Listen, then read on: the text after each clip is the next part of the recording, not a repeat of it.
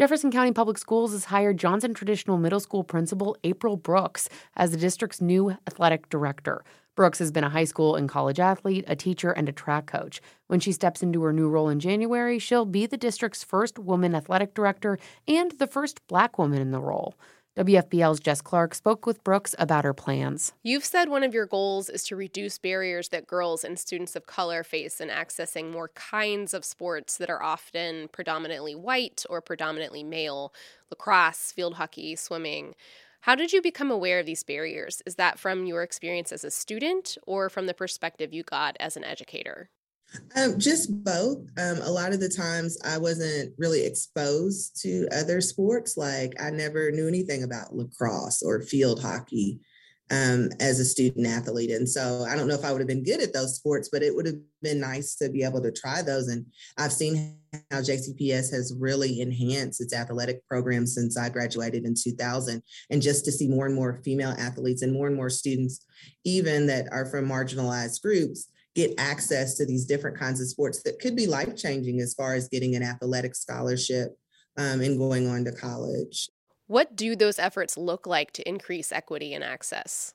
Well, I'm very proud of J C P S because I think they've already started to lay, to really lay down that foundation, with Central High School now having a swimming pool um, that's been refurbished. And then also Shawnee High School has the the new swimming pool. So all of those things, I think, are going to help us, making sure that we have access in communi- communities that may um, may not have a local pool. And so I think that starts, one, by informing students about those sports. So I think that our coaches and athletic directors will have to have meetings with kids, informational meetings about what are these sports all about, talking to the community as well. Um, I think I'd really like to make connections with like the Urban League to talk to them about informing families about what these sports are about and how we can get marginalized groups into um, different sports, and that we don't always just have to play as African Americans football and basketball. Um, our skill sets could be used in other sports, but that's usually what's happening at the, go- the Boys and Girls Club or at the rec centers.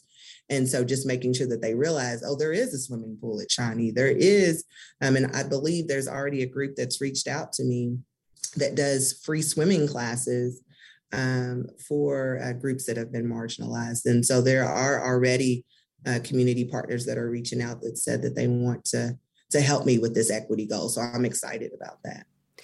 This has been a very difficult time to make decisions around athletics because of covid nineteen. How do you balance safety with wanting to give kids opportunities to play? Right. I believe safety first. I think the district has already implemented a plan with test to play to make sure that students' health is, is the number one thing. And now that we're testing so frequently, that we can figure out if a student is ill and make sure that they're quarantined properly um, and making sure that it doesn't spread as quickly. And I think that it's important that we do take covid nineteen seriously. And sometimes doing the right thing will cause people to get upset. And, and I'm okay with with dealing with, with those comments, because at the end of the day, I'm serving the students and families. You are J C P S's first woman athletic director and the first Black woman in the role. Is that meaningful to you?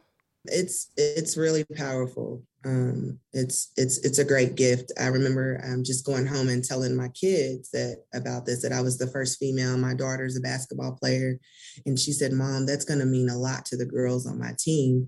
And so that was a really emotional moment for me. I remember being a little girl going to games and only seeing male coaches, only seeing male athletic directors, and wondering, is there a possibility for me to be a coach? And So um, I coached at Eastern High School um, track and field there, and I was able to coach the female and the male team, and that was a great opportunity.